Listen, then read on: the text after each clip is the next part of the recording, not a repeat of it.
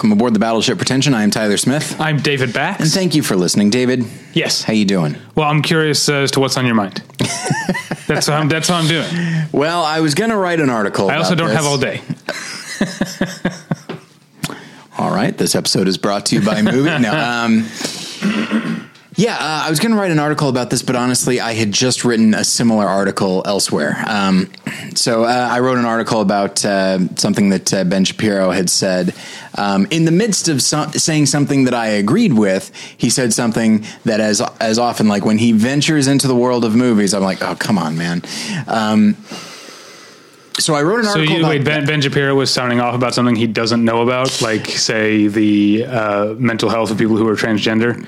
Sure. It's something he doesn't know about, and yet seems to be very comfortable sounding off on at length. He's comfortable with most things. It's you know, it's an interesting I really thing. don't like him. I know you don't. really, Uh, really don't like him. the thing that gets me is that, and this happens. This is not what I wanted to talk about, but there are moments when I, I, uh, I think of like people that I agree with, or people whose work I admire, like uh, directors or actors or musicians or whatever, and I feel like. I don't think they'd like me. Um, I know that's a weird thing, but it's just one of those things that, like, especially like in the in the conservative commentator community, I know a handful of them, and then I then there are like friends of friends. Yeah. And so, uh, and it's just like, yeah, I don't think we would get along. And Ben Shapiro is someone that I get the feeling doesn't get along with most people, but uh, I might be wrong. I know that he has friends. I mean, you've definitely got evidence to go on. yes, exactly. Yeah. in terms of that. I don't know. I tend to. I, I don't think I would like anyone. So I don't think. Yeah. Uh, I think I've definitely disabused myself long ago of the notion that I would like someone just because I like their output. Oh be my, it, yeah, be no. it creative or or political or or whatever. Yeah. Um, yeah. There's there's no telling. Yeah, it's. I mean, I feel like I, I am able to like most people. I trust very few of them, but I like most people. Um, but it's just like, yeah, they'll just let me down. So just uh, keep this on the surface. Anyway, the point is that's neither here nor there. The point is, uh, similarly, uh, another conservative who I genuinely do not care for, um, even even when he is saying stuff I agree with, which admittedly is is less frequent. Um, Matt Walsh, not. Of the UCB, the good one. not the good one, not the fun one. Not the one from Widows, Star of Widows. That's right. I forget that he's in that. I didn't forget because when I saw it at AFI Fest, they bring out the cast, and I think they just bring out whoever happens Whoever's to be there, there. Because you know, recently at the premiere or the LA premiere or whatever of Vice, Okay. our friend Matt Champagne was up on stage because he's in like one scene. Yes. Yes. Um, I think uh, he uh, he uh, Instagrammed that, and I was like, "What? Wait, what?" Yeah, so they they always seem to whoever's there, and so Matt Walsh was able to make it to the screening, even though he is in one scene in Widows. All right, but Yeah. it's a it's a memorable scene. Yeah. Um, Plus, he had to do so certainly probably another day as an actor of photo shoots. Yeah. Do you think that's why he took the role because he thought it'd be funny? Um, anyway, so uh, but uh, conservative commentator Matt, Matt Walsh um, was talking about superhero movies, and he was saying that like they're you know they're that he's grown tired of them and that they're all the same and that sort of thing, and and Okay. and, and was being okay, very so far I'm on board. right. But he was being very dismissive, and I found myself getting upset with him. Uh, and the the mental argument I was making in my head, I soon realized uh, that's a film lover's argument. That, and, and in fact, that's an academic argument that I'm making. He is not, regardless of what he might think, he is not an expert in film, uh, and he would, and I don't think he would claim to be, though it doesn't stop him from writing articles. Um, and so, and the thought that I was making is like, of course they're all the same. It's a fucking genre.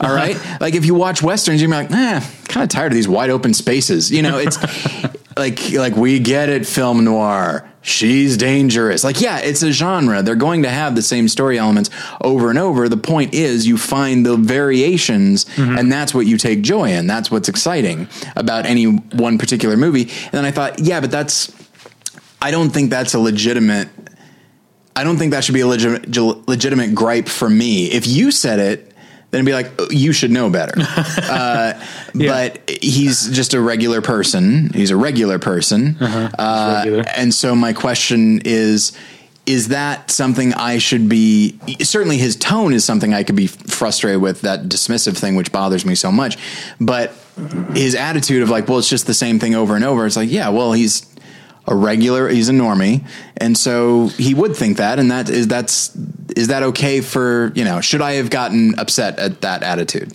Um, I mean, uh, I'm not a fan of that guy either, so I don't Sure. care what you get upset with. Yeah, yeah. Um, with him. But no, I think about this sort of thing a lot. In that, like, I'm a film critic, not a professional. We make, you know, we have some adver- advertising money coming in here. Or whatever, You're part of two prestigious societies, David. Uh-huh. So Yes. I'll take it. Um, Well, and a third you don't know about. Oh my!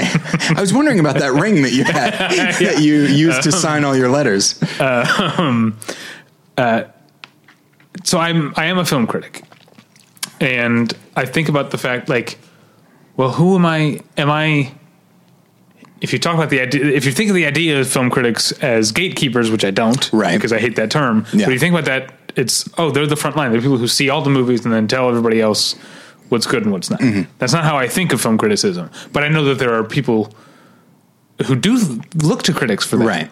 And so I think about what am I am I going to be a good as someone who sees I mean, I'm, uh, I love. Uh, this is the first year I've had a Letterboxd, so I can tell you that I've seen something like 330 movies so far this year, and we'll g- probably, you know, top uh, maybe get close to 350 by the end of the year uh, because I'm going to cram a bunch of stuff in. You keep at it. Um, so, someone who sees that many movies and doesn't have to pay for most of them, yeah, versus someone who goes to the movies, even someone who goes every couple weeks and has to pay, we're just fu- like fundamentally looking for different things. right. Um, and it really weighs on me. Like, am I being, am I being fair? Like, when I, you know, am I trashing a movie because, um, yeah, because I've seen 350 movies this year. Seven or eight of them were exactly like this. Yeah. But this person hasn't seen those, or, or or hasn't seen all eight of them at least. You know, this this imaginary person. Um, it's sort of like th- this. I, okay, because I don't want to sound snobby about this. I don't think I am. Um, let you sounding know. snobby, but uh, you know, um, our friend Jimmy Pardo used to talk about it, and probably maybe still does on Never Not Funny about like his increasing inability to talk to non comics. Sure. You know what I mean? Yeah. And I don't know if you have this, but like people you know in your life who are not like movie, but that's the thing about being into movies is everyone likes movies, right? Everyone likes movies. Um, that's yeah. and so when someone know, finds out you're like a movie person, they're like, "Oh, what's good?" You know? Yeah, yeah. And I'm not gonna like. I I feel like, is it? Do I just be completely honest and talk about like the Jafar Panahi movie that I saw at Toronto? Right. Or are they asking me what movie that's playing at AMC is good? Right. And that's was what I don't want to sound snob, snobby because I'm not saying that's a judgment of that person. Right. But it is sometimes hard for me to find out like what does this person want from me when they're asking me what movies are good. Yeah. Yeah, it's and this uh, was odd. I mean, we have to deal with the ads and stuff, but this actually plays in today's into today's discussion more than I was anticipating when I brought it up. Um, yeah. because I do think that there's this, like, for example, it's entirely possible that critics are m- w- could be more forgiving of a superhero movie that just completely that doesn't break the mold. It's just kind of it's like all the others, but they might be more forgiving of it because they see way more stuff in between. Um, and so it winds up being this, it winds up being refreshing. Like it certainly is not like the movies that you saw at AFI Fest or something like that. Whereas for, you know, the, the average moviegoer who doesn't see that many movies and the movies they do see are probably big tentpole movies that are going to feel the same from one movie to the next. Oh, right. That's a good Um, point. Yeah. I don't know. It's uh, I just thought of that, and I don't think that actually holds up. The more I think about it, but um, No, but, it is, one thing to go like. I mean, this week I saw, um, Aquaman. this is my geek week because I saw Aquaman, Spider Man into the Universe, and Mortal Engines. Mm-hmm. Yeah. But also, I went home each night and watched a Nicolas Roeg movie. There you go. Because spoilers, we are planning on profiling Nicolas Roeg next time it comes around. So, um, it has been a really weird, like, I, Yeah. like, uh, I've literally watched three geek movies with three Nicolas Roeg movies in between. Um, uh, and it probably has shaped my, if I had just seen one or just seen the other, I would probably be thinking about them differently. But to come home from Mortal Engines, Yeah. and then watch Bad Timing is going to make me think about both movies maybe a little bit differently. Yeah, in, in looking at it another way, like it was just a week of perpetual palate cleansing, you know. Yeah. Just, that's true. but yeah, so it's just something that I, that I do wonder. Um, you know, to go back to the the Jimmy Pardo idea of only increasingly only being comfortable with people that are that are comics. What he means is like people that look at the world a certain way or a pa- or are passionate a certain way. And what's interesting is that for me, you know, I just complained about these two people that I probably agree with politically. And then you, I agree with very little politically, except on some very core issues. Uh, and yet, yeah, I, I'm infinitely more likely to talk to you Yeah. uh, than them. Yeah. Wh- why is that? Well, yes, of course, there's the history and there's just overlap in certain personality traits and a general distaste for humanity. But uh, but beyond that, uh, d- movies like movies. I don't require that somebody think about movies the way I do, but I do find that most of the people that I'm close friends with happen to, um, and so. I Yeah. think I think I, I I don't know if that's a fault with mine or if uh, with me or if just uh, the way things work as you get older. Yeah. Um, but I do think that looking at that Matt Walsh article um, is like, yeah, this is probably what a a regular person, and I don't say that with any, uh, you know, not in the pejorative or anything like that, but this is probably how a regular person thinks of most Yeah. uh, about movies because And the term regular seeing, here, I want to make sure, make clear, is subjective. Right, a regular person in terms of movies. Sure. this Yes, person yes. could be a world famous athlete. Yeah. You know, they, they could be exceptional in many other ways. Exactly. But in terms of how they think about movies, that's what, Yeah. that, that's just what we mean. I I just really want to avoid I'll, something. I'll say the average moviegoer. yeah, I'll put it that yeah. way. I, I just want to Uh, not sound snobby. because the average moviegoer sees and again i don't mean this in a pejorative like they see the movies that are presented to them uh, and probably have a, a, some buzz and uh, a lot of uh, marketing push and so they will see that and those movies tend to be uh, the most watered down and the most uh, generic because they need to appeal to a larger audience. And when you're seeing movies that are generic within a certain genre uh, then yeah they are going to seem all the same and you'll probably notice that and you'll probably be frustrated with it. Um, but yeah, so I I was ha- I was happy in the moment that like rather than just be my usual angry self and just respond uh, in that regard. I was happy that I thought like, well, hang on a minute. I just made an argument. I just made a film school argument, and to someone uh, against someone again. All this was in my head, but against someone who did not go to film school. Speaking of film school, and then we'll get to the ads. But have you found? Because I feel like I'm. Man, this is getting into. We're going to get to the topic eventually, but there's so much stuff I've been thinking about recently. Um, I'll ask you this question first, and I'll get to the right. the, the follow up. Have you found, especially with having gone back to film school and getting your master's, have you found that there are friends you had you have that are movie people, but that you've changed beyond like not again beyond sounds snobby but your tastes have changed and they're still like they're still talking about movies the way maybe you did when you were back in college Yes, and that sounds. It, it can. It can sound. I'll say this. sorry back in undergrad for you i should have Right. Yeah. Yeah. Thank you. Please. Um, yeah, I will say that uh, when I think about, I was talking about this I, when I was in Chicago. I went to went to breakfast with uh, somebody that I was at UCLA with, um, and I said, like, do you feel like the master's program like do you feel like it it changed you in a quantifiable way like as a Yeah. moviegoer? I feel like i i don't notice much change in myself before and after. I think as, as a writer i became much more comfortable with run-on sentences but beyond that uh, as long as they're structurally sound no problem. Um, but beyond that i feel like i haven't changed that much. But i do think in general you know grad grad school or no grad school, I do feel like as a like this show and then the people that I've known as a function of this show has changed the way that I look at movies, and I think I do look at them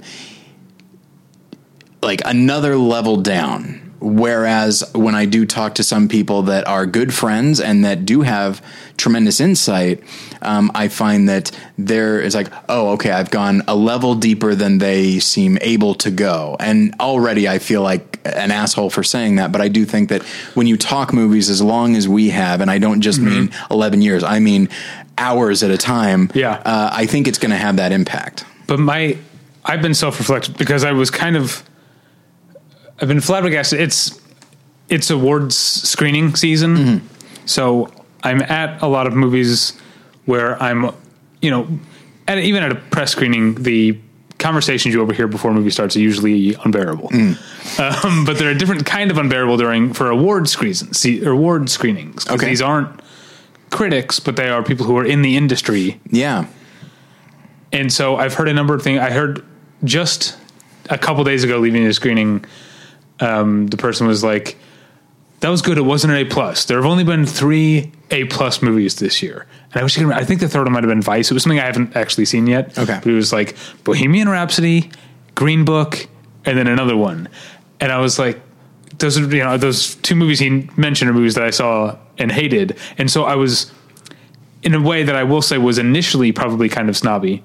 I was thinking about how is it possible for a person to clearly be passionate about movies, but also have a part where, nope, I'm not going any further than that. Do you know what I'm saying? This Yeah. is what I understand a good movie to be and have my entire life, and I'm not going any further. Yeah. I was being, but I, then it, it occurred to me, well, I'm not exactly like I'm maybe a little more adventurous than that guy, but I'm not seeking out my local micro cinema and watching, Right. you know, eight millimeter experimental shorts. Like everyone has a, a place where they're where they're comfortable. I try to push it I, for myself. I try to pu- push myself, but I uh, there seemed to be a the- an, an internal theme for me over the recent days, weeks, years, months, uh, months, years um, of trying not to be a snob, even though I have snobbish reactions. Yeah. and so that was my thought. There was like this person clearly cares about movies, taking time out of the day, watching movies, uh, trying to catch up, and just because they've put the sort of they've put the goalposts at one place and Right. I've put them at a different place doesn't mean I'm better than them, even though that is my initial reaction. It's it's a very you know I've on this show I've compared my love of movies to my uh, my spiritual beliefs. And you know when you're a Christian, especially if you grew up in the church and you're getting older, you see those goalposts all over the place. I mean, there are people for whom like they grew up in the church, they're not leaving the church, they're probably still going to stay in the church they grew up in, and they know and they believe this and they have a, a rudimentary knowledge of it and they know enough. And then there are people that it goes a little bit further and a little bit further. You know, I, I like to think that I have thought a great deal about my uh, faith. I've read a number of, of books about it, like more intellectual books, until the day comes when years ago I talked to somebody who was like getting their PhD, like in in uh, not in spirituality and like comparative religion or something like that. And he said he was writing his thesis on uh, the Trinity. Mm-hmm. You know, Father, Son, Holy Spirit, and I, and I was just like, I was like, really? Well, like, like, what's what's the hook? And I immediately regretted asking that question because that's when I realized he his goalposts are miles Oh, wow. past mine. And I and on one hand, I was just like, good for him, like good for him, and it's exciting that someone is thinking that much about it. And I was just like, yeah, I thought I was intellectual until I met one. Yeah. and then I realized, okay. Clearly, I have a stopping point Yeah. uh, with my own faith, and sometimes someone will ask a question that forces me to go a little bit further, and I'm thankful for it. But yeah, we all have the moment when we say, "All right, I uh, think we're good." well, I'll get us. I'll, I'll get us to ads by changing the topic by saying something stupid. okay, When my mom was a kid, it was the Father, Son, and the Holy Ghost. right.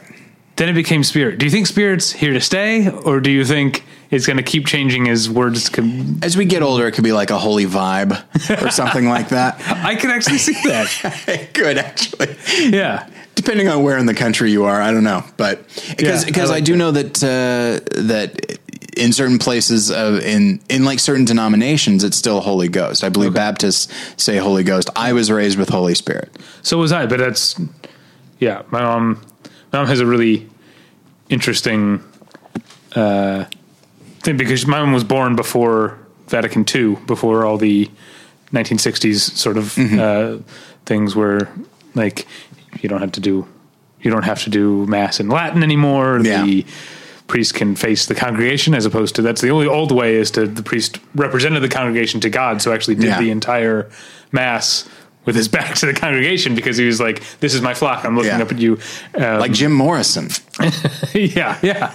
Um, and then also like um, things like, uh, but that's what I'm saying is like just because the Vatican changed things, like it didn't. Every Catholic in the world didn't suddenly go, okay, I'm okay with this now. Yeah, yeah. Like so, I think my mom's generation still feels of, of Catholics still feels like um, cremation is bad, even though Sure. it's since the 1960s, it's been perfectly okay with the Catholic Church Yeah. for you to be cremated. It wasn't okay afterwards, and those those attitudes don't die so easy. Right. See, I, thought, I said it was going to be this dumb thing about the Holy Spirit. and Yeah, now I'm talking fine. about uh, anyway. Let's let's pay some bills. We I can guess. take anything that's dumb and somehow legitimize it. That's podcasting. Okay. This episode is brought to you by Mubi, a curated online cinema that brings its members a handpicked selection of the best independent, international, and classic films. Every day, Mubi's curators introduce a new title, and you have 30 days to watch it. That means there's always 30 wonderful films to enjoy, all for only $8.99 a month. Plus, when you use their mobile apps, you can download films to watch offline. David, I'm excited about this. Currently available on Mubi is Paul Schrader's Adam Resurrected. Oh, I know you're a big fan of this. The movie is 10 years old. I absolutely adore it. Uh, when I when I saw Wow. what Just it's I I hate to be the like oh I feel old, but the idea that a movie that came out after we started the podcast Oh, yeah. can now be a decade old. very Because I so. remember you talking about this movie on the podcast when you saw it. Yeah, it's uh, it is a marvelous film. When I saw First Reformed, I thought, you know, this I, I adore First Reformed, and I thought, I wonder if this will get people more aware of Adam Resurrected. Um, Well, it sounds like movies doing their part to make Uh, your dream come true. it's, yeah it's my lifelong dream i mean 10 years ago it's you know it's my dream but um but yeah it features uh a really great when we think of Jeff Goldblum now we have a very specific idea not unlike Christopher Walken we know how he talks we can do an impression of him and he Yeah. seems aware of it and there's and that's fine uh, but not unlike Christopher Walken in say Catch Me If You Can like Jeff Goldblum is still quite capable of acting. Um, and even when he's playing quote unquote himself, he's still acting, don't get me wrong. But in Adam Resurrected, it is just a, a fascinating hodgepodge of ideas that seem to coalesce around his performance. Uh, and essentially, his character is a, a, a man who is an entertainer. He's a clown uh, in Germany and uh, is Jewish.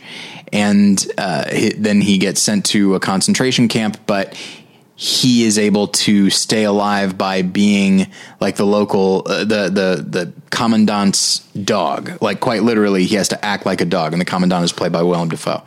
And it's very uncomfortable, of course, but it's also just like really horrifying when he sees that like hey not only so when the holocaust is over like not only did I survive and other people did not, but I survived by doing such a humiliating thing. So he just feels particularly dehumanized. And it's just a, and yet it is also kind of funny at times. And it's, I've only scratched the surface. I didn't even talk about the magic, uh, or the wild, like the actual, like, uh, wild child that he encom- that he encounters afterwards and decides to take in and domesticate. Like there's so much crazy stuff going on, but I cannot recommend it highly enough. Uh, in the world of video games, I don't know why I know this. There's something called a system seller. All right. It's the idea that there's a game that is exclusive to one system Right, okay. and it is so good that people say you should buy the system so that you can play that game. Uh, I can go ahead and say that Adam Resurrected, in my opinion, is a system seller for Mubi. Uh, don't get me wrong; like a lot of the movies that we've talked about are really great, but Yeah. Adam Resurrected is a, is kind of a hard film to find, and so That's great. You'll get 29 other great movies at this exact moment uh, if you get Mubi, uh, including a touch of sin, including a The, touch. uh, yes, thank you. Jia Zhangke. I don't know how you say his name. Yeah. uh, that that filmmaker's uh, movie. Yeah, which is very uh, good. Yeah, I, I will say that. Uh, so every every week there are movies that they want us to talk about, but they also give us the freedom to talk about whatever movies they, they that we want to. And when I saw Adam Resurrected, I was like, "Sorry, email, you're going away. uh, I want to talk about this film." And uh, and yeah, if you liked First Reformed, I highly recommend as, uh, Adam Resurrected. Uh, so you can uh, get Mubi for that and for uh, the other great movies, there is a special offer for listeners of Battleship Pretension. If you have not already, you can try Mubi free for a month. Just go to Mubi.com, that's M-U-B-I.com slash battleship to redeem now. Uh, and then this episode is also brought to you by the Dice Enthusiast Presents podcast. This podcast follows a group of friends trying to make it in a world where it seems like they have no control of the dice and even less control over their lives. Uh, in the final few episodes, the friends find themselves lost in depression while on vacation, trying their best to help each other, uh, to help out their friends, even though they can't really help themselves. And once a, uh, once a revelation of one of the friends having a secret life is out in the open, the year seems to crumble apart, and one of the players makes a terrible choice in an attempt to solve their problem. So catch up with uh, the podcast at Dice, Dice Enthusiast Presents uh, or diceenthusiast.com. So, all right. I think that's it. I, I would like to tell you about tweakedaudio.com. You see, tweakedaudio.com is where you go for professional quality earbuds in a variety of stylish styles and colorful colors. They look great, they sound great, and Tyler and I use them each and every day. Lately, I've been, it's, uh, cram time so i've been uh, much like i do with movies i've been trying to listen to some of the best uh, albums of the year specifically a lot of the best uh, metal albums. Today i um, really enjoyed an album by a band called the ocean i think. Uh, that was really good. Um, i've also been listening to and i think this is something i think you would i know you're not a big metal guy but i think you should check out a group called zeal and ardor Zeal and Ardor. Yes. Okay. It is um, uh, sort of artsy, experimental, or not experimental, but it's sort of an artsy hybrid of metal forms with uh, some like gospel. Okay. It's it's really good. It's also um, some pretty heavy stuff because a lot of it goes back to slavery and racism and, and stuff like that. There's uh, heavy stuff, but um, uh, it sounded great on my tweakedaudio.com. All right. And uh, those, those are available at a low, low price at tweakedaudio.com. But if you use the offer code pretension at checkout, you get one third off that low, low price and no shipping charges. So go to tweakedaudio.com and use the offer code pretension. Okay, it's time to commit. 2024 is the year for prioritizing yourself. Begin your new smile journey with Byte, and you could start seeing results in just two to three weeks. Just order your at home impression kit today for only $14.95 at Byte.com. Byte clear liners are doctor directed and delivered to your door. Treatment costs thousands less than braces, plus, they offer financing options, accept eligible insurance, and you could pay with your HSA, FSA. Get 80% off your impression kit when you use code WONDERY at Byte.com. That's B-Y-T-E dot com. Start your confidence journey today with Byte. And actually, I will say before we get into it, um, there, we do have a special deal right now for Christmas uh, on our Harry Potter commentaries. Um, we recorded the first four back in the spring, and then the the last four a couple months ago.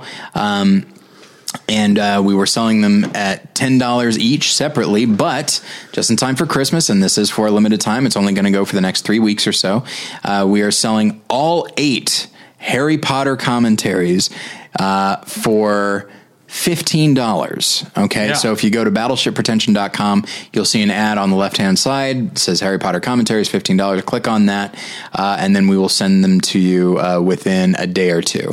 Um, and uh, yeah. Yeah. that's like 20 hours. Yeah, of- I was going to say it's less than a dollar an hour. yeah. um, for something that uh, drove us insane. Uh, Yeah. on two different days. Absolutely. uh, of 2018. Um, but uh, yeah, it's. I, I feel like we do a little sale like this every um, every holiday season. Yeah. Uh, this one worked out especially because uh, because we had our two commentaries this year Right. were one big thing. So this is your chance. If you if you missed out on it, um, you've got a limited time here uh, during the holidays to catch up on all again twenty hours Yeah. of us and our. Uh, and your friends, uh, BP friends, talking about Harry Potter. Like imagine actually like watching imagine doing it in in one weekend. That is so much us. Uh, and our wonderful guests, but I just I feel like the person you have the opportunity to go even crazier than we did. Yeah. because we had months in between uh, the first four and the second four. Yeah. You could allow yourself, I don't know, six hours in between, and then get started again, and just really, really ruin your weekend. All right, let's get into it, shall we? Indeed. What did you want to talk about? So I don't exactly remember where this came about, but um, okay, if I had to guess, I would say that I really need to stop listening for a number of reasons. I'm sure to uh, political commentary because all all it does is bum me out. Um, yeah, I thought you had cut back on that. I had, and then I just fell back into it. It's hard. I it's difficult because I do want to stay informed. Uh, I want to be uh, up on on things, uh, and so what I do, which Okay. is first off, I, as a rule, don't watch or listen to news. I That's- only read news. yeah, That's part of it. And also, I basically only read sites that you know your parents have heard of. I'm not like going Sure. to yeah. the, the fringy sites like the I read on the on on the slightly leaning left side. I read the the New York Times and the Washington Post. On the Mm-hmm. slightly leaning leaning right side, I read the Wall Street Journal. What I can, so much of it. Yeah. the Wall Street Journal isn't just to the right; it's also the Wall Street Journal. So a lot of it is about stocks, and I don't understand. yeah. But I do read the Wall Street Journal. I want to read Financial Times, but you can't get a an email newsletter for free from Financial Times. True to their name, it's a subscription only. Whereas like Wall Street Journal, even if there's a paywall, I Yeah. can for free. I can get the newsletter, and I can click on a certain number of things a month or whatever, Oh, and great. just read or, or just read the headlines and a little bit they give Yeah. you. So, and then I would say the mo the the craziest, fringiest thing I read, only in that it's the newest. Mm-hmm. It's actually probably the least fringy is Politico.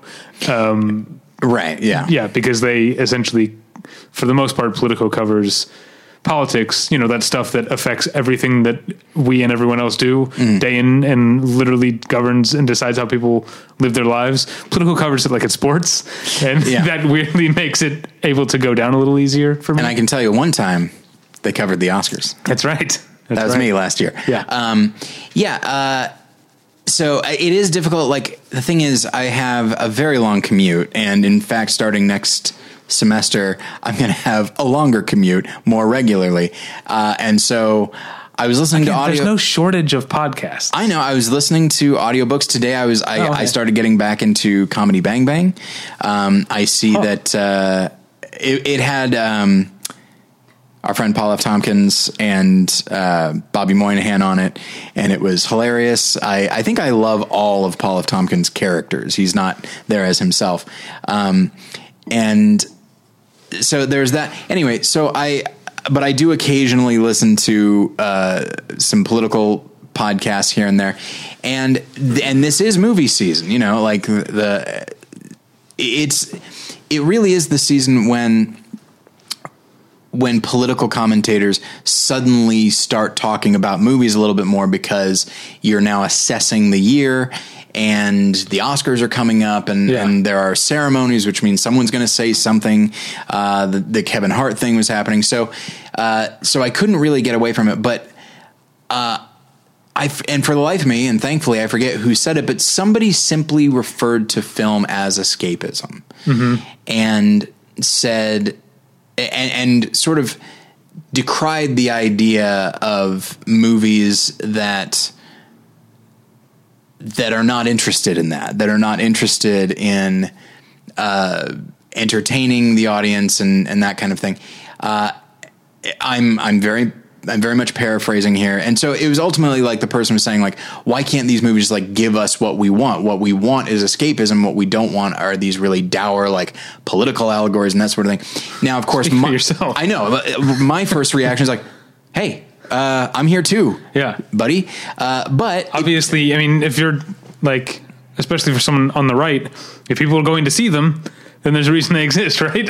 right that's that's the thing is and that actually that's a big part of my article recently about uh, about ben shapiro which is the idea that's like hey uh, a movie shouldn't necessarily like just because a movie made a lot of money and people like it like that doesn't entitle it to best picture. And similarly if a movie was not seen by many people that doesn't mean it should be uh, banned from or, or you know i don't know what you'd say excluded from the best picture category. Like and th- and it's where it's it's where like the free this the political the the conservative like free market thinking which is well everybody really likes it and so it must be it must be good it's like that might work with a lot of products. Yeah, commodities, but, but that's not what this is Yeah. anyway so Do the you point is okay, I have more to say. Oh, undoubtedly. About um, that. But the point that I got to, not unlike when I was thinking about the the Matt Walsh article, it's like, okay,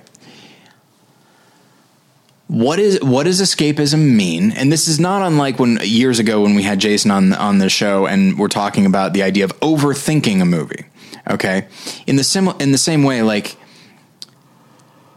if someone says, "Oh, you're just overthinking," it's like, well, what does overthinking even mean? Like, I might be thinking about it exactly enough. I might be overthinking it for you. And similarly, one could make the argument that every movie is escapism. People have a very de- and every movie is entertaining in its own way. If it's only as I think it is for you, uh, for you and, and me, if it's about engagement, emotional and intellectual engagement, then any movie, you know, First Reformed is one of the most entertaining movies I saw all year. It's not, it doesn't fit with the traditional definition of entertaining, but so it got me thinking what qualifies as, escapism and like defining that, understanding that most people mean something that is a bit more fantastical, probably something that is a little bit outside of our reality. Um, and if that's the case, like where where does escapism what role does it play for people like you and me?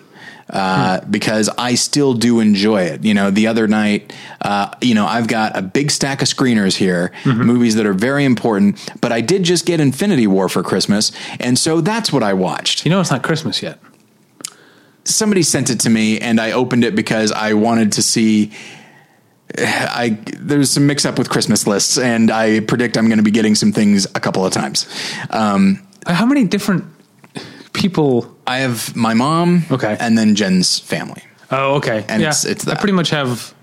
My wife gets me stuff, Right. and my mom does, and then my wife's family usually just gets me like gift cards and money, Okay. and that already came because that's Hanukkah. So that already Right. that already happened. Yeah. Um, so and and also and Jen and I were also feeling kind of low the other night, and so we just looked at the presents under the tree that my mom sent us. We're like, yeah, all right, let's do this. I'm glad you say like.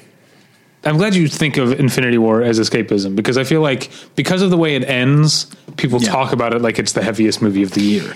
But It's, it's, the really heaviest escapist movie of the year, but, But also, that's just the very end. Like the movie's two hours and what, 35 minutes long? Mm-hmm. Let's say 10 of that is credits. sure. So two hours and 20 minutes of In- Infinity War is a total blast. Yeah. It's just the very end that is sad. and I do like, yeah, it's uh, th- there's no question about it. Like as I was watching it, I, I I do respect that movie more and more precisely because they draw out the fact that these characters have lost, and even though you and I are cynical movie people and we know that everything's going to be fine in the next one. Um, they didn't have to draw that out. They didn't have to treat. They didn't have to like really let the emotion sit with us. Yeah. Um, yeah.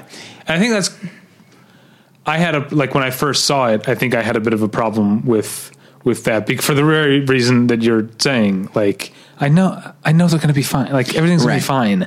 Why is this going on so long? But I did, once I sat with it for a day or two. Yeah. Um, I, I liked it. Um, But anyway, so like I I opted the other night rather than watch the movies that I'm supposed to be watching. Um, I watched a movie that I that would then be the third time that I saw it, and a movie that is currently in my top ten, but I think it's going to be bumped out soon when I watch these other things. But uh, it's a film that I really love and really respond to. but I, I felt like a bad movie person at that point. Not just for seeing yeah. something I'd already seen, but for seeing that. Yeah, I don't think you should. I think you should always just watch what you want to watch. Um, but uh, what I wanted to get before we get really into escapism, I wanted to go back to something you were saying about a movie that makes a lot of money. Doesn't necessarily mean it's good, Right. and that's true. A movie makes a lot of money. That just means the marketing worked, or whatever, whatever sort of thing. But Or sometimes it there are, tapped into something, maybe. but sometimes there are movies, and maybe this is it, this is sort of a free market idea, but not the free market of actual commerce, the free market of cultural ideas and mm. opinions. Sometimes there's a movie that comes out that I don't like, Okay. And it makes a ton of money, and I, at first I'm just like, ah, that's just one of those movies that tends to make a lot of money. But then you go to like, because a lot of those movies that tend to make a lot of money get forgotten. Yeah. But you go to 10 years, 15 years later, and people still love it. Does it make you go like, maybe there's something I was missing? And I'll give you Sure. example. I'll give you two examples, both romantic comedies, uh, and one I never saw. I never saw the proposal Okay. with Ryan Reynolds and Sandra Bullock. Yeah. That movie made gobs of money for a romantic comedy. But no one talks about like you don't see people tweeting and like tweeting about Right. the proposal. They're not happy when it shows up on TBS or whatever. Like they're not making a musical. They haven't made a musical out of it or anything. Um, but then take Legally Blonde, which was also a movie that I didn't, which I did see and Right. didn't care for. But here we are, fifth, more than what is it, sixteen years? Was that two thousand two? That's I think that's 2002. 16 years later, people still love Legally Blonde. Is there? I don't. I don't remember how you feel about the movie if you, if you even saw it. But in a case like that, there's a part of you that goes, maybe th- there must be something there. Yeah, uh, it definitely. If something sticks around, I do think other things come into play. There was a sequel. A sequel will keep a movie in the public consciousness a little bit longer. Okay, for a little bit longer, but still, Like you know, I feel that way about Fast and Furious, which is like, oh, uh, I didn't see it, and I was very quick t- to dismiss it. But I guess it did. You know, it stuck around. It's like, well, it stuck around because there's eight of them, but then there's eight of no, them it was eight because, because people, around yeah, yeah, yeah. because people keep seeing them, and so, yeah, I do think that there is an argument to be made. You know, on one hand, you get you have stuff like Night of the Hunter, which people didn't see, and as time has gone on, admittedly, film people uh, more than the average uh, Joe. Um, just absolutely treasure that movie. you could take in a more populous way. It's a Wonderful Life. Was a Sure, movie there that you was go. a- That's great. That's perfect. A, a, a, a kind of a bomb, right? Yeah. Um, and only uh, what year is Wonderful Life? 46, 47. Okay, so it wasn't until 20 years later that it started Yeah. showing up on TV every year, and then people. Yeah. Now it's a it's a classic. And in But- our lifetime, movies like Office Space and Big Lebowski, like were cult classics, yeah. and now people just know them. But that's not, that's not what I'm talking about. The almost the opposite. The movie that the critics dismiss in a mm-hmm. way, right? Yeah, I'm saying that like that's Like- like we have one version and then there's the other that we tend not to talk about which like hey this movie maybe we may have thought it was shit and it might actually be shit but it is shit that actually seemed to connect with people. And so does that doesn't that make it not? sh- I know this isn't the the the topic, but I've been thinking Right. about this a lot lately. Um, and I've, a lot of the, unfortunately, a lot of the examples that I've come up with, and I wonder if this has to do with um, the things that you know we've talked about the demographics of critics a lot in over the over recent years. And I don't mean you and me specifically, but in the film world, like the stuff like I mentioned, Legally Blonde. Pretty Woman is a movie that I still don't like, Sure. but obviously, I'll, like it means something to a lot of people.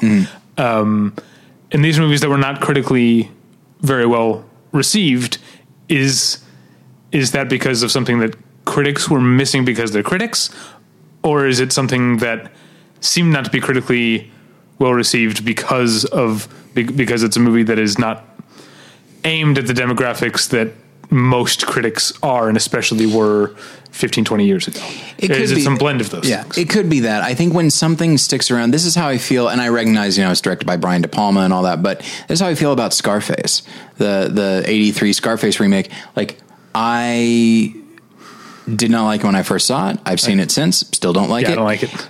See, I I actually did like it when I first saw it, and then I Oh, grew okay. up and I was like, "Oh, this is stupid." okay. a lot of people absolutely love it. Yeah. I mean, a lot of people cite it as like one of their favorite movies ever.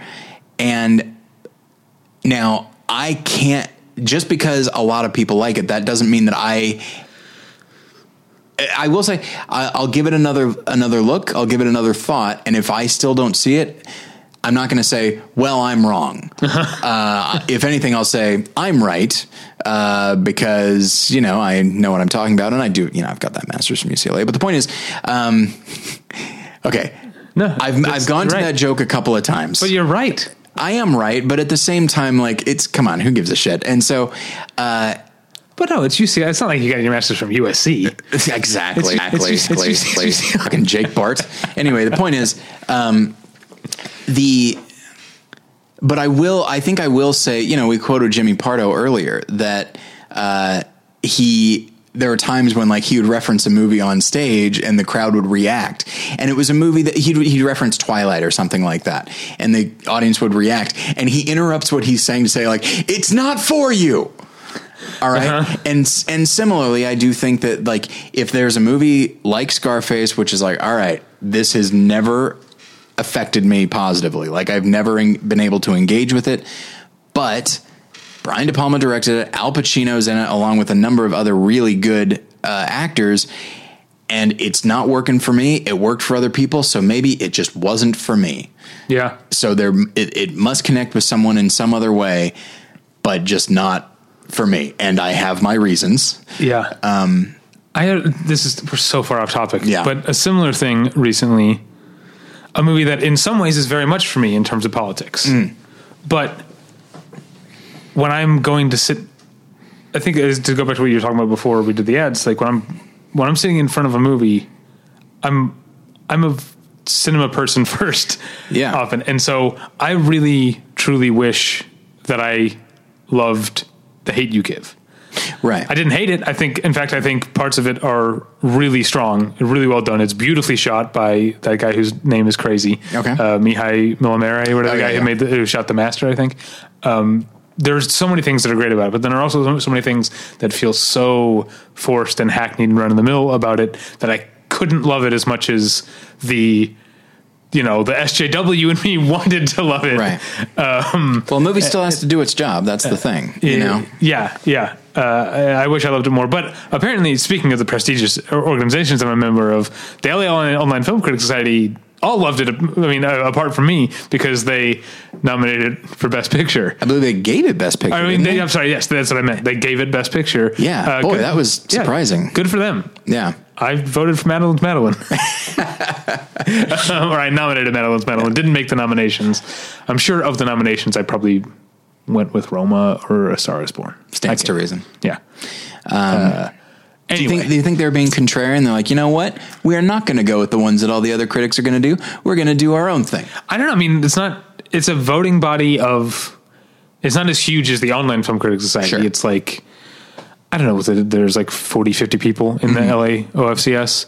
So I guess when you've got a smaller body like that, it can be you can get some interesting results because you're not getting a watered down consensus. You know, one Yeah. vote goes a long a longer way.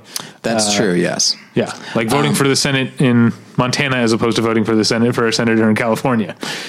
Or voting for almost anything in California. Um, Yeah. Uh, okay. Yeah, there's a lot of us. Anyway, back to escapism. Here's why I'm so glad you brought up escapism when Okay. you did. Because, again, last night I saw Mortal Engines, Okay. which I hated. But the point is, I was I had this escapism thing in my mind, and I was like, well, this is a bajillion dollar movie, right? Huge special effects, uh, visual effects spectacle extravaganza, right? This is popcorn escapist fare, right? Well, no, like every other young adult adaptation for the last nearly decade, Yeah. it's a dystopian science fiction movie.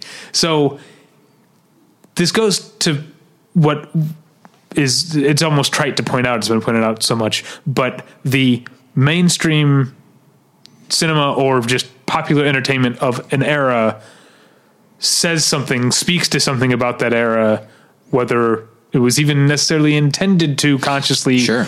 or not and so to me in a way there's really no such thing as escapism because every movie is a mirror Yeah. every work of art is a mirror um, that's reflecting back, uh, especially the people who were seeing it at the time that it came out. Yeah.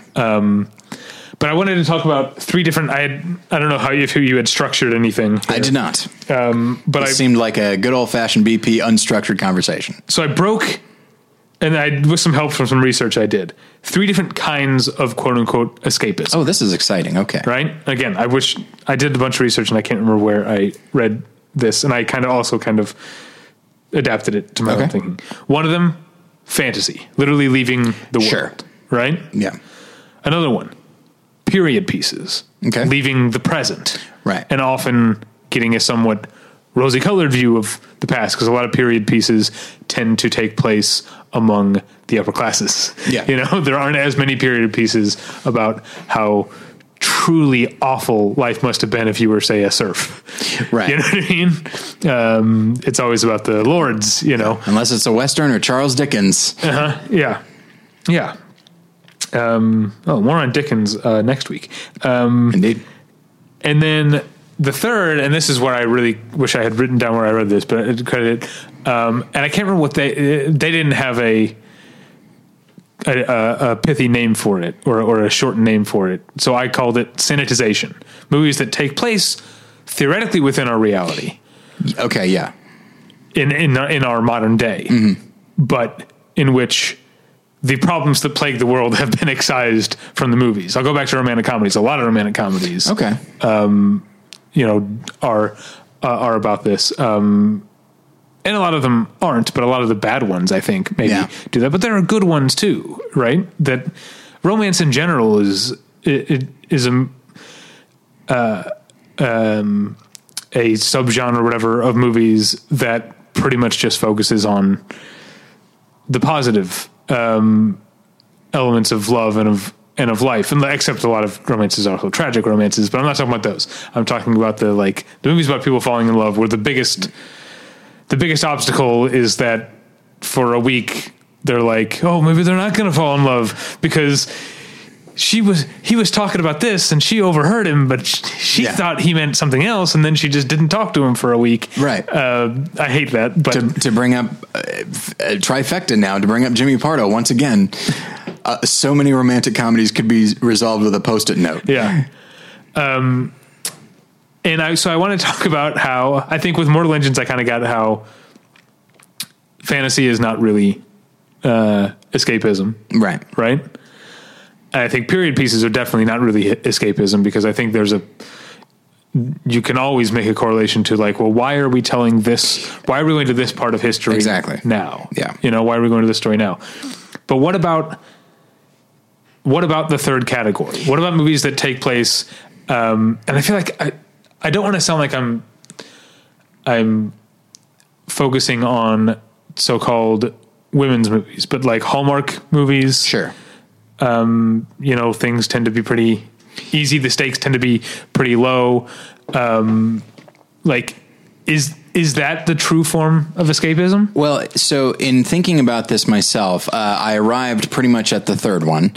Um, and the way I described it to myself was it's an alternate reality where, you know, the way you described it is like the problems of the world are taken out. It's like, well, depending on the movie, not all of them. One could say that say, that like the films films based on Elmore Leonard, okay, that's escapism. Some problems of the world have been taken out.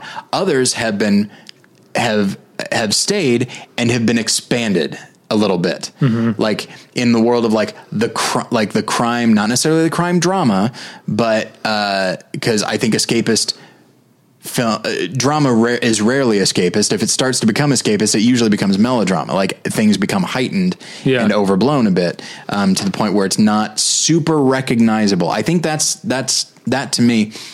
If you are able to recognize the the world of the movie as almost a one to one parallel uh, of your own, then you're not escaping. You're not actually going anywhere. Now, what about uh, so a couple of things? I okay. think sometimes with the I was focusing on movies that are advertised towards women. I don't want to say women's movies because I tend to I tend to like I, Yes. I like romances a lot. Uh, Yeah. I, I like that kind of stuff. Um, but and maybe the reason I wasn't thinking about, you know, male focused escapist movies is because it's a different thing that I hadn't considered. It's it's not that they don't have problems. It's that their problems are not problems that we would ever have to deal with. None of us is ever going to have to uh, keep our heart rate rate above whatever, like Jason Statham and Crank, right? Right, yeah, Like yeah. that's you know. Uh, so that's not certainly not a movie that's conflict free, but Right. it is escapist in that The conflict is uh, uncommon. Yeah. Um, uh, and so uh, I felt like there was more that I was going to say uh, in regards to that. But um, uh, so that's another kind of escapism I hadn't thought about. And here's one. I don't know if escapism is the right word, but if we think of escapism, I think a lot of, again, to use the word, the term we keep using this episode, non movie people or mm-hmm. regular movie people Yeah.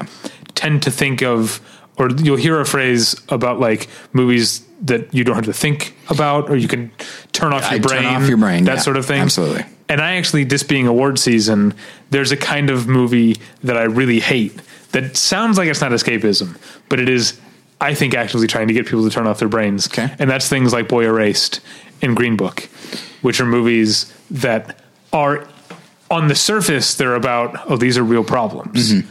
But they are absolutely at every turning point discouraging you to think critically about them. Mm. They are encouraging you to just sit there and bask in your own self affirmation Right. for being like, ah, I'm a person who recognizes that gay conversion therapy is psychological and physical torture, or recognizes that racism is wrong. Yeah. You know, and because I'm here, I'm doing my part. So I mean, it's it's it's uh, it, it's um, really just there to flatter the audience. Uh, I was going to say fillet the audience, but maybe that's a little too.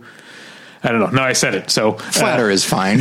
Um, it's- yeah. uh, and that's I don't know. Again, I don't really think escapism truly exists in art at all. Sure. but that is a kind that people I think we don't think about. But there is a kind of movie that is a quote unquote issues movie, but also discourages critical thought. Along those lines, uh, this is probably painting with too broad a brush, but do you feel like there is an element to escapism where intellect, not to imply intelligence, but like an intellectual approach is played down and emotional and an emotional approach is played up? Like you're not necessarily supposed to think about these movies, you're supposed to feel them. But that's not escapism because you feel too, right? Like you- seldom at the same time for me. That's not true. Uh, but you know what I mean? Like, the, it's like I said, it's it's maybe too broad a brush. But like Green Book, and I've not seen Boy Erased, but those are movies that I think. Uh, well, I'll, I'll just speak for Green Book. It's it's escapist entertainment, hundred percent. Well, I'm sure some people would disagree with that, but I feel like it's not a movie that you're supposed to think about. I think it's a movie that you're it's supposed to hit you on an instinct gut level and you're supposed to feel your way through. And that's not necessarily to delegitimize it. I think the issue comes when it thinks that it's more than that than Right. it is uh, and is certainly put out well, that's a marketing thing and that's but the film I think thinks it's making some really good points when in fact it is reaffirming something that you know and something that is not a bad thing to be reaffirmed Yeah. but it's almost purely instinct it's that it's that old idea of like it's like oh it's uh it's a it's in your gut you feel Yeah. it in your gut you know you never say you think it in your gut you know But there's also that's the th- I think there's different layers to emotional response Sure. as well. I think there are um, one of my favorite phrases, which I have. Uh, well, you know, they say that uh, what is it?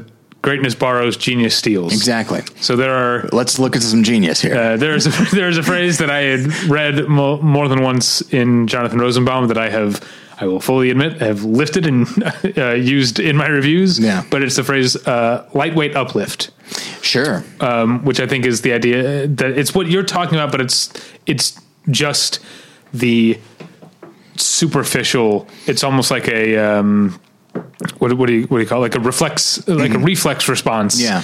it's appealing to like there were movies that I hated that I cried during. yeah You know, yeah um, like uh, I wouldn't know. I wouldn't say I hate this, but. Uh, um, do you remember the movie If I Stay with Chloe Grace Moretz a few years ago? vaguely very emotional movie. I cried more than once in the movie. Yeah. I wouldn't say it's a good movie at all. No. But but then there are movies that I think take you uh, somewhere deeper in your emotions. They, you experience emotions you didn't necessarily expect to experience when you paid for your ticket and sat down Sure. uh, in in the theater. Um, uh, I keep thinking of Nicolas Roeg because, like I say, I've been watching Nicolas Roeg uh, movies um, a, a lot. But you know, Walkabout, which has always been my favorite of of his movies, is a it's a real journey, and it definitely puts you like a lot of Nicolas Roeg movies do. Um, some more preposterously than others. This one is a little bit lower on the preposterousness scale. So yeah, it puts you through the the ringer and you feel things you weren't expecting to feel. Sometimes Nicolas Roeg will try and get you. I shouldn't talk about him so much because we're going to do an episode. Yeah, yeah. But he will try to. It's several weeks from now. Don't Yeah, worry about it. he will sort of intentionally try to milk eroticism from something that you intellectually are like. This is not supposed to be ero- erotic, Uh, and so I think there, that's that's not intellectual. That's emotional, Right. but it's different than just that lightweight uplift. Yeah, it's and so the question then is like what would you describe as intellectual escapism, you know, or or escapism Well, that again, hits I you on really an intellectual think- level? I don't really think escapism exists. Is the thing. Okay. I, d- I mean, sometimes it's hard. To, there are certain things. I don't think you've seen Mary Poppins Returns yet. I have not. I've sent you multiple screening invites. You haven't been able to make it, busy. as are we all. Um, I found time to see it, um, but it is like Mary I am Poppins Returns- molding minds, my friend. All right. Yeah, It's usually just like, hey, let's watch Batman Returns. But okay. Uh, but yeah, Mary Poppins Returns definitely feels like, well, maybe that is escapism. I think there's something about. Oh, here's something I think about a lot. Okay. That that that kind of applies to this because I um, tend to be as a leftist. I tend to be very class conscious. sure. And so I can't help but notice how often in mainstream movies the characters are of above average wealth. Um, and there's and there's a part of me that's like, this is bullshit. This is dishonest about the actual way of life of most people. But then you also have to remember, well, sometimes there's something, maybe a lot of the time, it's not uh, a negative thing for a person to be aspirational. Sure. I again getting back to my leftist uh, uh, BS. Um, I don't think we should define aspiration as just moving up the economic ladder. Sure. but that is a part of it, and that is a part of the pursuit of happiness in the United States of America. And so, seeing people, eh, you know, even though Mary Poppins is a movie about Ben Wish, Mary Poppins Returns is a movie about Ben Whishaw's character theoretically going through a foreclosure, a potential foreclosure on his home, and he has to save the home. This isn't. He isn't Andrew Garfield 99 Homes. This Right. is, we know what's going to happen. Mary Poppins is going to come down from the sky and somehow find a way to save the home. we know- just a big bag of money here. yeah, we know from the on beginning an adventure. It's it's going to be okay, um, and uh, I don't think that. So so I again, like with my snobby reaction to the guy who loved Bohemian Rhapsody, I need to I need to check myself and check Yeah. my my. Uh, well, you should always check your privilege. I don't think that's what this is. This is uh, check your snobbery. I don't know. Uh, check your pretensions. Um, Yeah. and check your assumptions, I think, Yeah. maybe is a big part of it. Like, yeah. sort of, because I think there is, it, it- similarly, when I was responding in my mind to uh, the Matt Walsh article, I'm sort of assuming that he has the same, not even, not even, uh, expe- not even expectations or anything like that, but that he has the same definitions of things that I do. And it's just, why can't like well we already we we agree on this so why can't you just think the, uh, logically and it's like well we don't agree on that like there's i just made an assumption there Yeah. and so i think yeah that's a that's a big part of it So yeah, Um, maybe yeah. These like, there's one thing um, that I think liberals, especially white liberals, um, can be very condescending without thinking about it. Um, That's not that's not news to anyone, especially not to anyone sitting opposite me at this table. Yeah. Um, but uh, um, you know the we it's not our job to watch out for the lower income people who are going to the movies, they're not going to be offended by the fact that Kevin McAllister lives in a mansion. Yeah. Right? Maybe that's what they want to see. Right. You know, who knows? Or, uh, you know, uh, one person might want to see something different. Another person. That reminds me, speaking of, that's why the reason I said white liberals is think about how often, you know, a white liberal filmmaker or storyteller, when they set a movie, they're, they're sympathetic, empathetic movie about Black Americans, it's like the projects, or it's a sharecropper, or There's- something like that. You know, and how a- often Black filmmakers make movies about middle class and upper middle class Black people Yeah. because they exist. Of course, they exist, Yeah. and uh, the people. uh, Black Black Americans who were lower down the chain don't need to uh, be protected from the fact that some people have money and this is America. Hopefully you can have money someday too. I think there are some things that need to change, but uh, being there's a difference between being uh, dishonest and bourgeois and being aspirational. Sure, absolutely. Uh, and I and I think maybe liberals, especially white liberals like myself, um, tend to not give as much credence to the latter.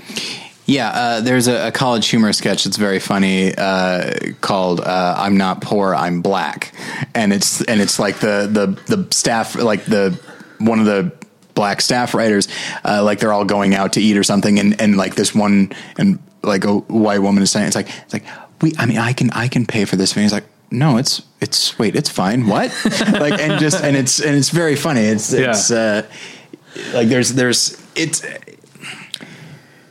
whenever you want to, like if you in, in an attempt to try to be sympathetic so, towards somebody which is not a bad instinct um yeah it's always possible to be reductive Yeah. of them and, um and uh, condescending. yeah. yeah. But uh, so yeah. Um, so my question. So now that we've firmly established escapism as something that may or may not actually exist, Yeah. this show is such bullshit. Not this episode, just in general. Like, Yeah.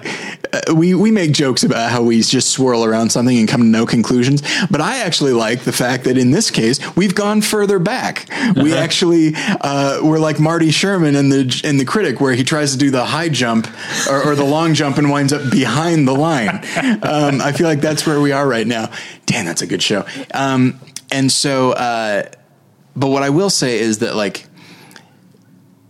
I I wonder. I feel like we can't keep going to this well, but it's something lately we've been talking about a lot. It's like you know it when you see it, uh, escapism, or certainly you know you know when you see the trailer for it. Uh, but uh, but I was I was wondering like what role. But I don't know. I don't know that I agree I, again Okay. because it's still my. I'm not convinced that escapism is something that actually exists. okay, Again, because I, I- think I think of it more like this. Um, like I said, populist entertainment tends to reflect back the time in which in which it was made. Sure. So, quote unquote, escapist movies are actually often more like like our dreams. Like sure, I might not have a dream that's literally about what's going on in my life, Mm-hmm. but the things that are going on in my life are absolutely affecting the the the dreams that I have. so maybe the conversation should be more about intention uh, versus execution, because a filmmaker can go in, you know, Roland Emmerich. There we go, Roland Emmerich Yeah. can go can decide I'm going to make a Godzilla movie. Uh, and it's just going to be fun. It's going to be a pop a popcorn entertainment. That's all it's going to be. Like that's his intention. Uh, but regardless of how hard he tries, like he's not going to be able to make a movie that is 100% escapism. Yeah, I mean, exactly. Uh, yeah, he, I mean, especially someone who makes disaster movies like that's Sure. clearly about. That's clearly going to reflect back some of our cultural anxieties. Yeah. Um, but Godzilla, I only saw it the once, but um, I tried to pick the movie that maybe is least informed by anything. but who's who's the mayor? It's um, It's Michael Lerner. Michael Lerner, and isn't he a very '90s Clinton era backboneless leader type? Yeah, and because uh, you see a lot of in the in nineties American cinema, you see a lot of um, leaders like Mars Attacks is a great example because I rewatched Sure. that recently. Leaders who are too hesitant, too trepidatious Yeah. about acting. And there's usually power. a military man off to the side saying, "No, we should absolutely do that." You know, Rod Steiger in Mars Attacks. Yeah. Uh, incidentally, do you know the name of Michael Michael Lerner's character in Godzilla? Oh, isn't it like Ebert or His Siskel? last name is is Ebert, and then like his personal assistant, he just calls it. His name is Gene. So That's like a doubly insulting to Gene Siskel. I know. Not only is he make fun of, making fun of critics, but he's clearly establishing a hierarchy. yeah. Uh, that's hilarious. Um, uh, but yeah, see, I mean, that's I'm glad you brought up Godzilla because that uh, allowed me to bring up Mars Attacks and say that even movies that are not, you know, on the surface, uh, quote unquote, about stuff, Yeah. are still, and yet, and yet, what do they say? What are the the two industries that are recession proof? Right? Okay. Movies and the mafia There, Right? there you go. And it's true. This is actually, this is actually. I'm glad you, I brought this up. Um, thank you, David, for bringing this up. Um, uh, something else I looked at today, which is that that's not 100 percent true. Um, a nothing's truly recession proof, but Sure. also it's not true that those are the only two things. A lot of what this uh, article called experiential consumption goes up during recessions. You know, people buy less stuff, maybe, but they go on more cruises during recessions, which is crazy. But like having experiences, and I think that's a kind of escapism. And this goes back. I'm going to bring it full circle, not full circle, but part circle back to something else we were talking about. Even the modern day movies, the love stories that take place in modern day, and and excise all of the the the tragedies and the social ills that go on in the world, Yeah. right? That's an hour and a half, two Right. hours. Who knows what's going on in that world? I try to be as socially conscious as I can. I try to do some good with my money. Um, I could probably do more good with my time in terms of volunteering, but um, uh, I, I try. I try to do some good, but also sometimes I'll just have a nice night when my wife and I go out for dinner and Yeah. drinks or dinner and a movie. and We have a date, and for a couple of hours, I am not thinking about all the things that are awful in the world. So it's not truly escapism to have a movie that cuts those things out for 90 minutes because or or or it is escapism but it's the kind that we practice in our daily lives all the time. Yeah, I mean, a great example of this is actually in a movie, Bicycle Thieves. Like the character has lost his bike, which means losing his job. He doesn't have much money, but there comes a moment where he decides he never officially says, fuck it. But he might as well, and he takes his son out for like this amazing, rather expensive meal that he cannot afford. Uh, certainly making his situation worse, but it's what he needed at that moment. It reminds me of a Arrested Development joke where Ron Howard's uh, after a big like family blow up. Ron Howard's narration said it was at this point that Michael made a decision, and Jason Bateman goes, "Well, I'm getting some ice cream." um, but yeah. that uh, that goes to, uh, the idea of. Uh, I feel like I have heard this less than I did maybe seven or eight years ago, but the term first world problems Sure. is kind of condescending in itself because like people in the third world still sometimes have a nice day Yeah. or they worry about you know trivial shit or whatever like they're not they're still human beings Yeah.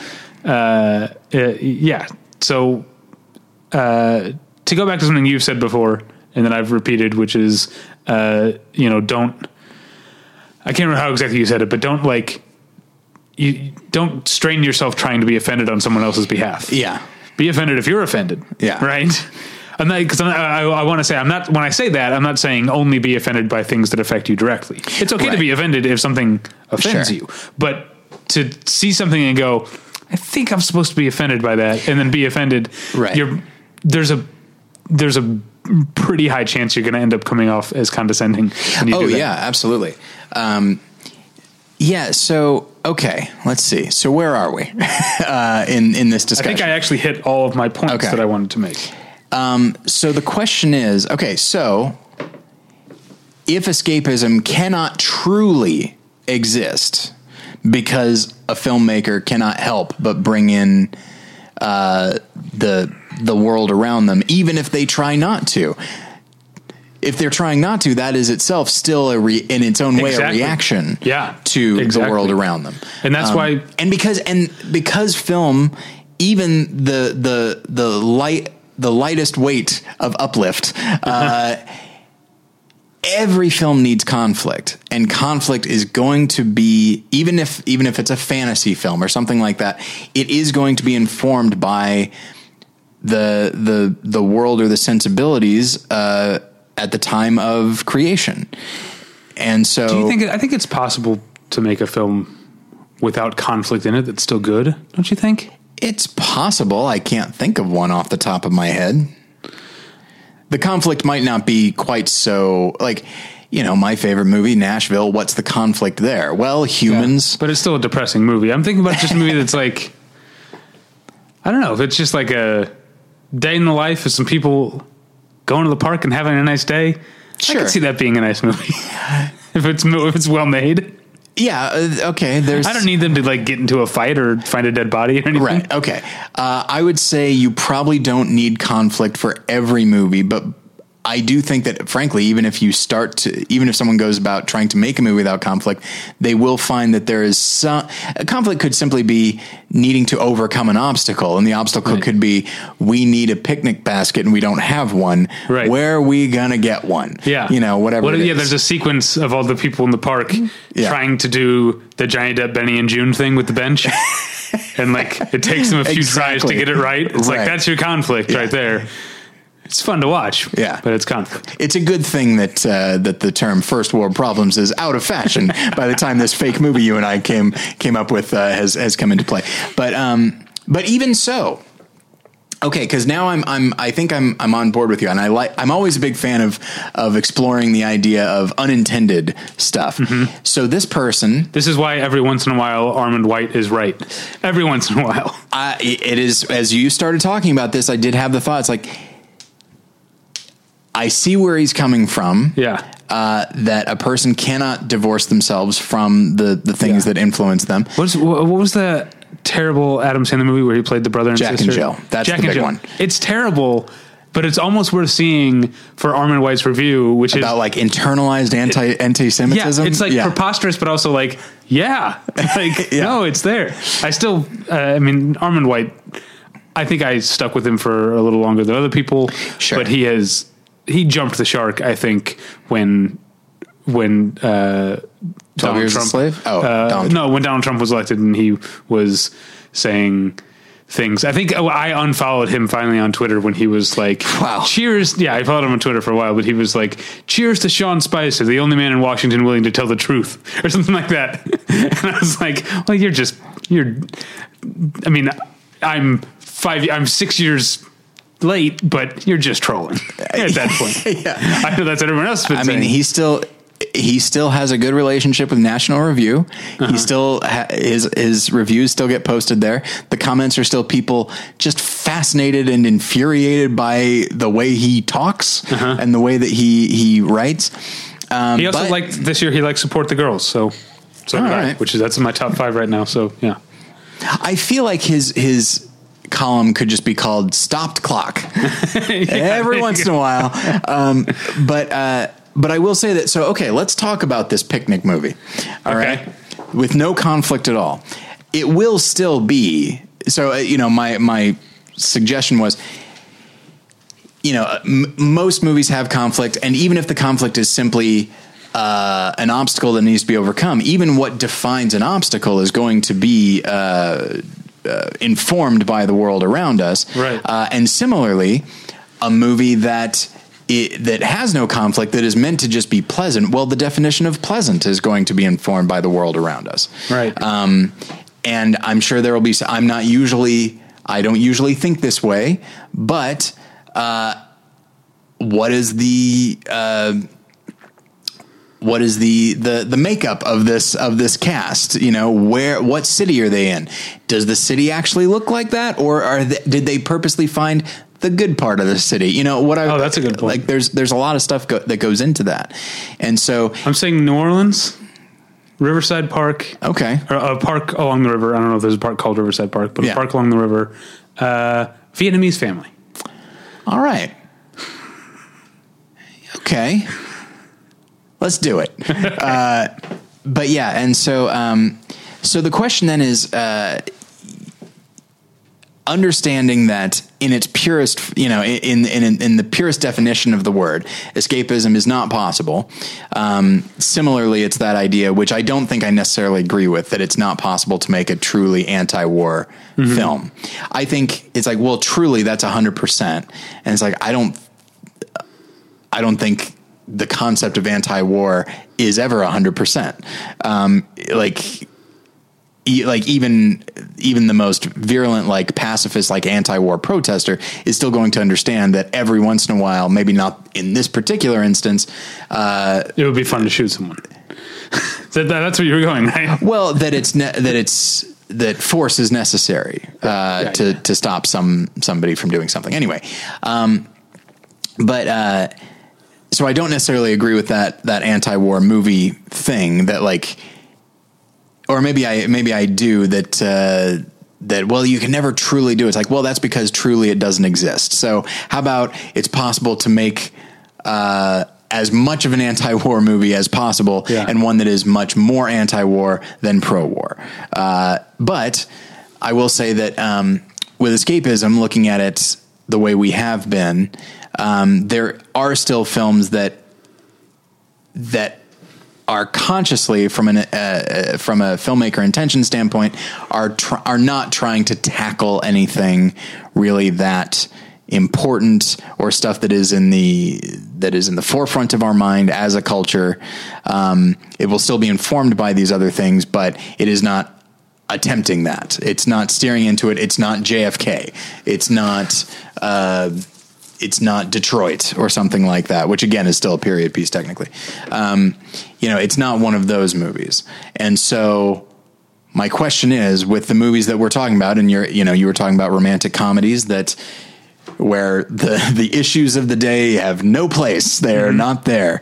Um, you know, I was talking earlier about, um, feeling kind of bad for watching Infinity War when I've got a big stack of much more important movies. And I don't just mean important in insofar as like the time of year, but movies that people of our ilk would say are so much more thoughtful and impactful and that sort of thing. I've got a stack of them sitting there. I opted to watch this thing. Uh, and you said that I shouldn't feel bad about it. Yeah. Okay. Uh, at what point is that not true? Never.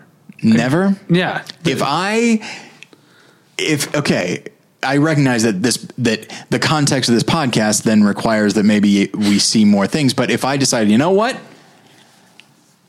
I'm not interested in Roma. I'm not seeing Roma, but I'm still gonna I'm still gonna contribute to the beepies. I'm still gonna contribute my top ten, Yeah. having not seen this film that you yourself know is really impactful. Yeah, I would tell you. I would tell you to remember three years ago when I never saw Mad Max Fury Road, Boy, which yeah. won like the Village Voice, rest in peace, Village Voice, uh, critics poll or whatever that. Okay. year. Like you don't have to see anything. You don't have to see anything. If, it, if you don't want to see it, you don't have to see it. You can't see everything. So who's to That's say true. that just because I don't know. Roma isn't necessarily the best. uh, Our, I think it's implied that our top ten lists every year are top ten movies that we saw. Of course, You know what I mean? Yeah. Uh, I'm not saying that all 10 of the movies that I saw in 2015 were better than Mad Max Fury Road. I'm saying those are the 10 best movies that I saw. Yeah. Mad Max Fury Road might be better than all of them. I wouldn't know. I never saw it. Are you ever going to see it? It doesn't seem likely at this point. Look, that ship has sailed. I know I'm still officially alive, but come on. Do you, speaking of the, going back to like the t- passage of time and feeling old thing, like this is the first year 2018 is the first year that I realized movies that I've been meaning to catch up on are 10 years old. Like I Oh, keep, yeah. I've just been assuming that I was going to get around to Tropic Thunder at some point. I've still never seen it. I don't. I don't have anything. It's not. It's not Mad Max Fury Road. I'm not going out of my way not to see it. Like I am with Mad Max Fury Road, my least favorite movie of all time. Um, no, Tropic Thunder is a movie that I meant to see, and I just it's still just sort of been on my list. Like, yeah, I'm going to get to Tropic Thunder one of these days, and it's 10 years old now.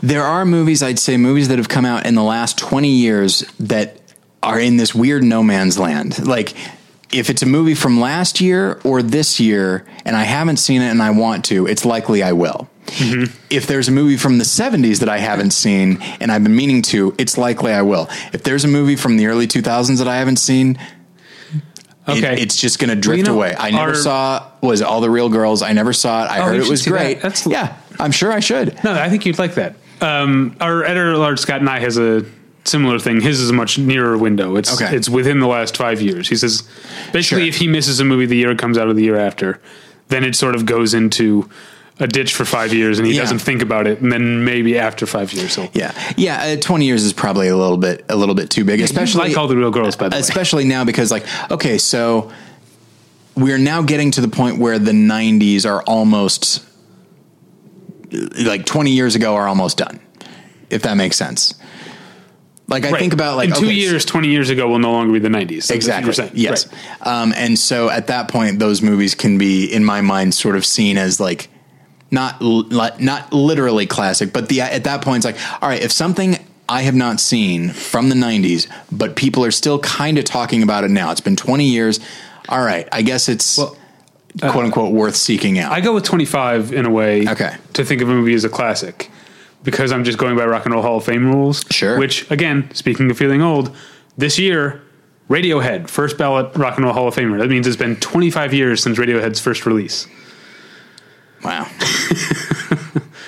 But that's true, right? right? Pablo Yeah. Honey was like 93, right? uh, I know very little about Radiohead but But you've heard the song Creep. yeah yes Yeah, that was 25 years ago at this point. wow Um, so yeah, it was just, I think it's just announced today that they um, are going to be one of the inductees. hey First good for ballot, them. good for them.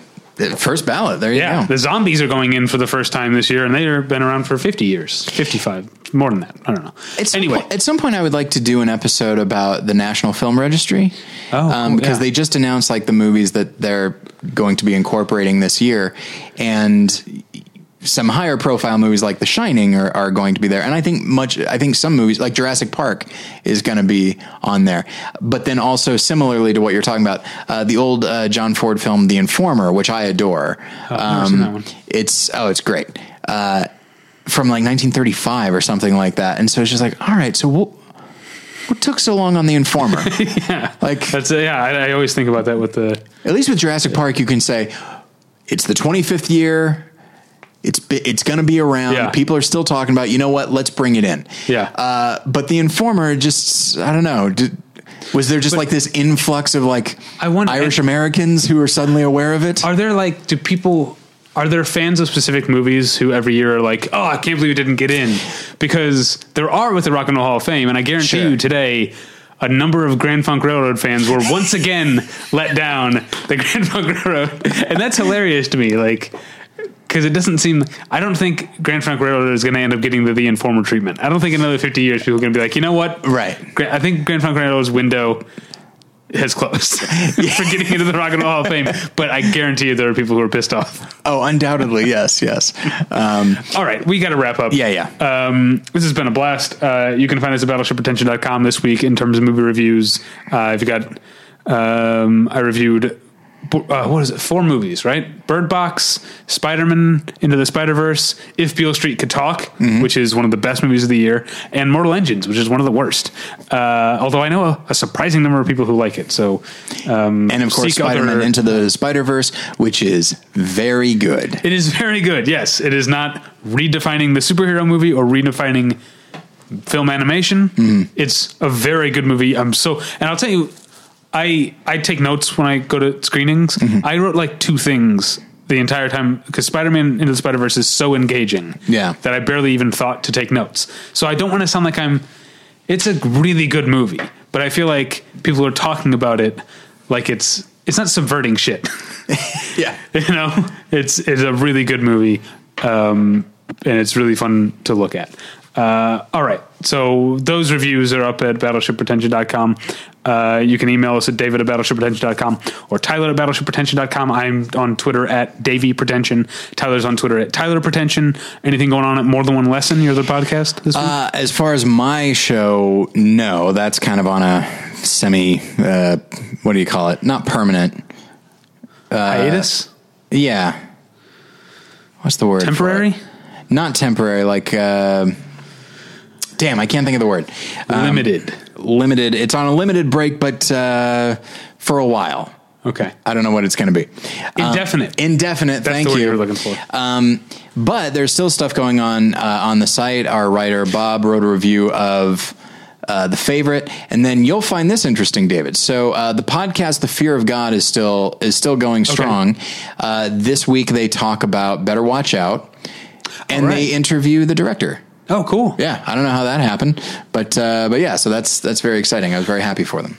All right. So uh, thank you for listening. We'll get you next time. Bye. Bye.